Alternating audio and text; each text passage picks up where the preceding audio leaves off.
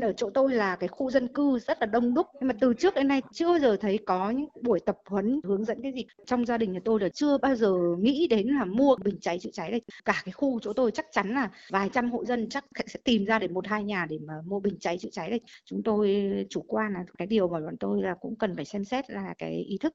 Đây là chia sẻ của chị Nguyễn Thúy Ngân ở quận Hoàng Mai, Hà Nội và cũng là thực tế của nhiều hộ dân ở hầu hết các quận huyện của Hà Nội. Trừ các khu trung cư, việc trang bị thiết bị phòng cháy chữa cháy là điều kiện bắt buộc thì tại các khu dân cư, nhà ở riêng lẻ, việc trang bị kiến thức và thiết bị phòng cháy chữa cháy là điều xa xỉ. Theo khảo sát của các khu phố, người dân thường chưa nắm được kiến thức cơ bản về phòng cháy và chữa cháy.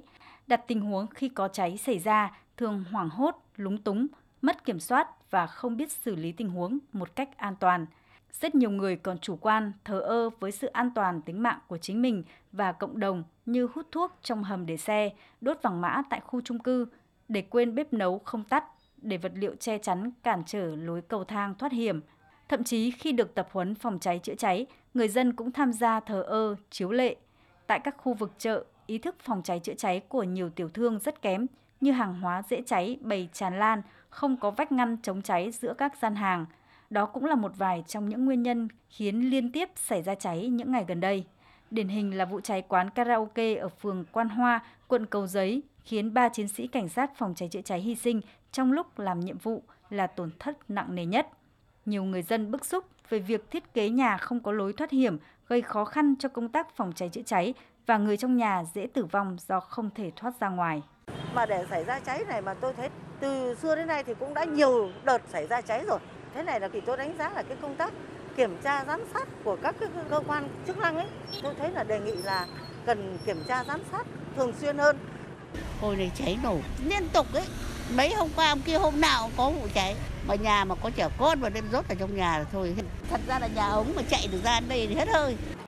Không chỉ có quán karaoke, cửa hàng kinh doanh không có lối thoát hiểm, hiện trên địa bàn thành phố vẫn tồn tại nhiều chung cư cũ và nhiều nhà dân xây dựng theo hình ống, không có lối thoát hiểm riêng. Nhiều nhà dân cải tạo bằng cách làm thêm lồng sắt bảo vệ ban công ngôi nhà, hay còn gọi là chuồng cọp. Làm như vậy để tạo sự an toàn, nhưng đối với công tác an toàn phòng cháy chữa cháy và cứu nạn cứu hộ thì đây là hiểm họa khôn lường, một cách tự giết mình khi có cháy xảy ra.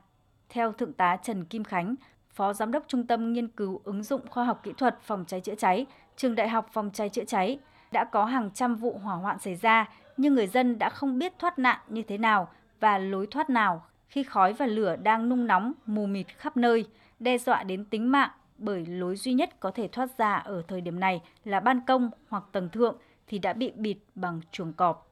Các vụ cháy xảy ra đều có một phần lỗi do chủ quan của người dân. Nên hiện nay cái việc mà chủ động trang bị thiết bị báo cháy, thiết bị chữa cháy, thiết bị thoát hiểm tại các gia đình hầu như là chưa có và chưa được quan tâm đúng với lại thực tiễn. À, có thể được là trong gia đình chi tiêu cho mua sắm gia đình rất là nhiều. Tuy nhiên để bỏ ra vài trăm, tôi gọi là 5 năm đi, để mua một cái bình chữa cháy hay một cái dụng cụ, một vật dụng có thể cứu mạng được cả gia đình thì đa số mọi người chưa nghĩ đến hoặc là tiếc tiền.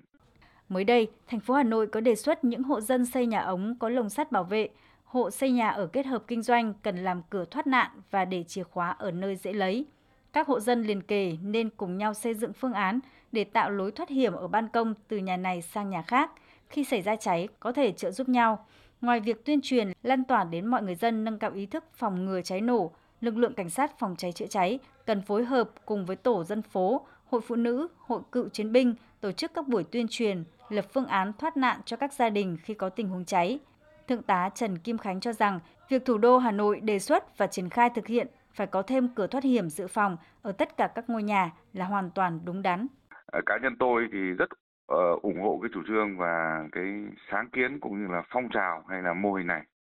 Thậm chí được là tôi mong muốn được là còn có những quy định bắt buộc các cái hộ gia đình này phải có lối thoát hiểm dự phòng và cao hơn nữa là hình thành cái văn hóa an toàn phòng cháy cháy và cứu nạn cứu hộ cũng như là sẵn sàng ứng cứu các tai nạn sự cố trong các cái gia đình Việt Nam.